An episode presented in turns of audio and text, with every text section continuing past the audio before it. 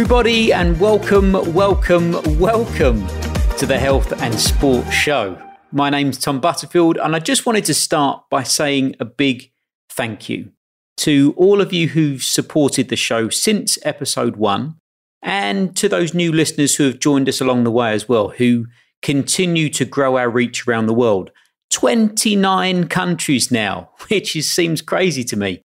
But please remember, I'm here to serve every single one of you and help in any way I can on our journey together. But I'd like to say a special thank you for two reviews that have come in over the last couple of months, one from Morv S and from Nico G. Thank you to you both. They're fantastic reviews, really, really kind words. And it means a lot that you've taken the time and effort to support the show. So thank you very much. But let's get on with the episode now we've done with the thank yous. Now, just imagine we're on a night out. Everyone's having fun and good conversations flowing when all of a sudden the doorbell rings, the door flies open, and a human hurricane enters the building. And straight away, first thing they do is they make a comment about the way someone is dressed.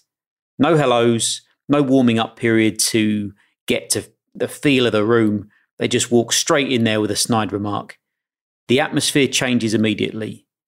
Everyone becomes that little bit more guarded, and the conversation dries up as this new arrival dictates their own will on proceedings, if you like.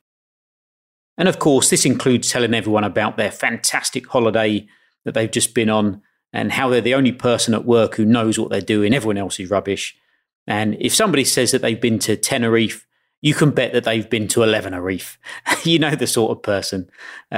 Always looking for the one-up on everyone else. Then there's someone else with a different type of behaviour, almost the complete opposite. The person says yes to everything and everyone. They can't bring themselves to say no or disagree, as they're worried that they'll appear rude or people think they're selfish and be thought of in a negative light. So they carry on trying to please everybody, while in truth, making themselves a little bit miserable in the process. Now, whenever we meet people like this, we can hit the insecurity alarm. These types of behavior, criticizing others, constantly seeking validation, and chronic people pleasing are massive red flags that this person in reality maybe doesn't think of much of themselves as they should. Often they're scared that if they don't either stamp their authority on the room straight away or try and be everyone's friend, that their shortcomings will be exposed and they'll be shunned from the group. So the behaviours to keep an eye out for in yourself and others are, number one, people pleasing, saying yes and agreeing to everything and everyone, despite secretly resenting having to help out and do the things you've said you're happy to do. Number two is criticising others, because criticising others is often a reflection of how you actually feel about yourself.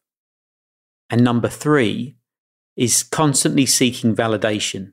Now, asking someone, oh, I was going to do this, but do you think it's a good idea? Or should I do that? Not having the confidence to take the leap yourself.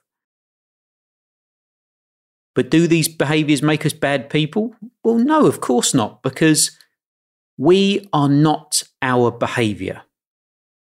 Now, let me just back up and we'll unpack that a little bit.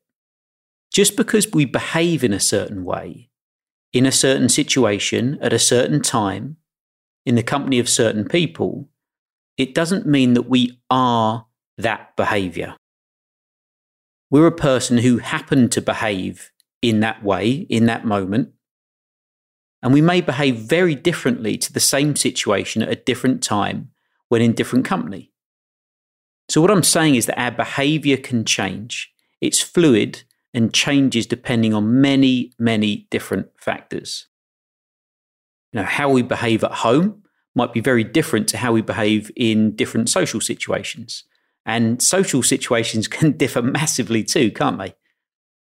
You know, meeting up with four of your best friends can lead to very different behaviours compared to going to an event that's filled with people you've never met before.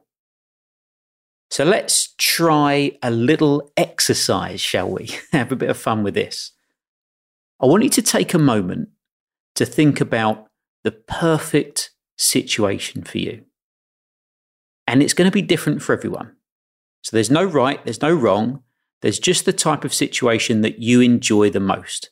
You know, a perfect night out for you, or perhaps it's a night in for you. It could be going out with a group of friends.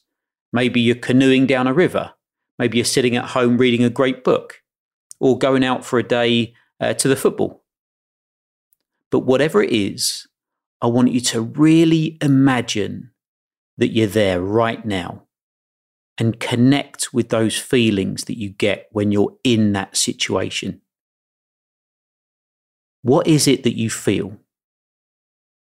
And I want you to write that down if you can. Write it down and be as detailed as you can. Now take a minute to reflect on why you feel that way. Why do you think you get those feelings? Then we're going to do the flip side. I want you to think of your nightmare situation, your nightmare social situation, those in which you feel least comfortable. And again, I want you to write down how it makes you feel. And when you're ready, reflect on why you feel that way. And I'm wanting honesty here. No, we've got to be honest. So I'll share first. Okay. There was a time going back into my 20s when I felt really uncomfortable being out in a big group of guys, basically, sort of male company. A stag do would have been my worst case scenario because I don't like drinking really at all, certainly not to excess. I'm pretty respectful. I'm quite quiet of how I act out in public, in front of other people, women and children especially. And I don't feel the need to do anything stupid in order to please others. On reflection, I felt this made me, in air quotes, less male than the others in the group. Therefore, I'd often shy away from situations like this in order to protect myself. And this feeling is commonly known as, any guesses? An insecurity, and we all have them on some level. So how did I go about trying to improve it? Well, there's 3 steps that I found really useful. Step 1 was becoming aware, so awareness, but not of the insecurity. We're going to go in a very different direction here than you might expect. I want you to take a few minutes to think about your personal abilities and qualities as a person. What do you bring to the table? And the only rule here is that it can't be anything physical, sort of appearance related. It has to be from within you.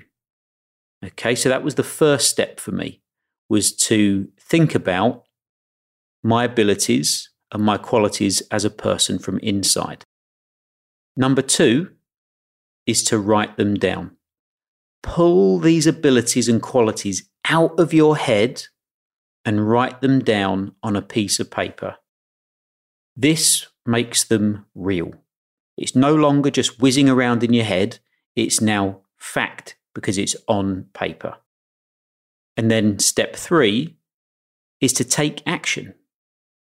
Make it real. Prove to yourself that you're right, that you do have the ability to listen, that you are loyal to those that you care about. But these are your values. These abilities and qualities are your values, your non-negotiable morals that form the foundation of you and your life. So these 3 simple but powerful steps help me to reduce insecurities by shining a light on what I saw as my inner abilities and qualities. and how those abilities and qualities affected those I cared about, and how they would help me to achieve the goals and aspirations that I would set myself throughout my life. It helped me to stop listening to the external noise of what being a man was supposed to be, and it helped me become more secure in myself. And as a result, I feel happier and more comfortable in all situations. Now, I'm not saying that I don't have insecurities. I do, and I think we all do on some level, like I said earlier. And I'm always on the lookout so that I can become aware of them in order to sort of do the work, if you like, and reduce the risk of them having a limiting effect on my life. So in summary, we are not our behavior. The way we behave is often driven by the way we feel. The way we feel is affected by how secure we feel in ourselves as a person. Not physically, but internally, our soul, you could say. And if we find ourselves being triggered by certain situations or certain people, then we should make the time to get more in touch with our abilities and qualities by, remember, 1, become aware of our abilities and qualities. 2 is to write them down and probably stick them up somewhere where you can see them and where other people can see them. And 3, take action every day to reinforce them. Because after all, we are what we do consistently. But thank you for listening. I hope that you enjoyed the show. Share this with someone you care about, and please leave a review if you feel that this has helped you make some progress or shone a light on something that you feel can help you progress through your journey.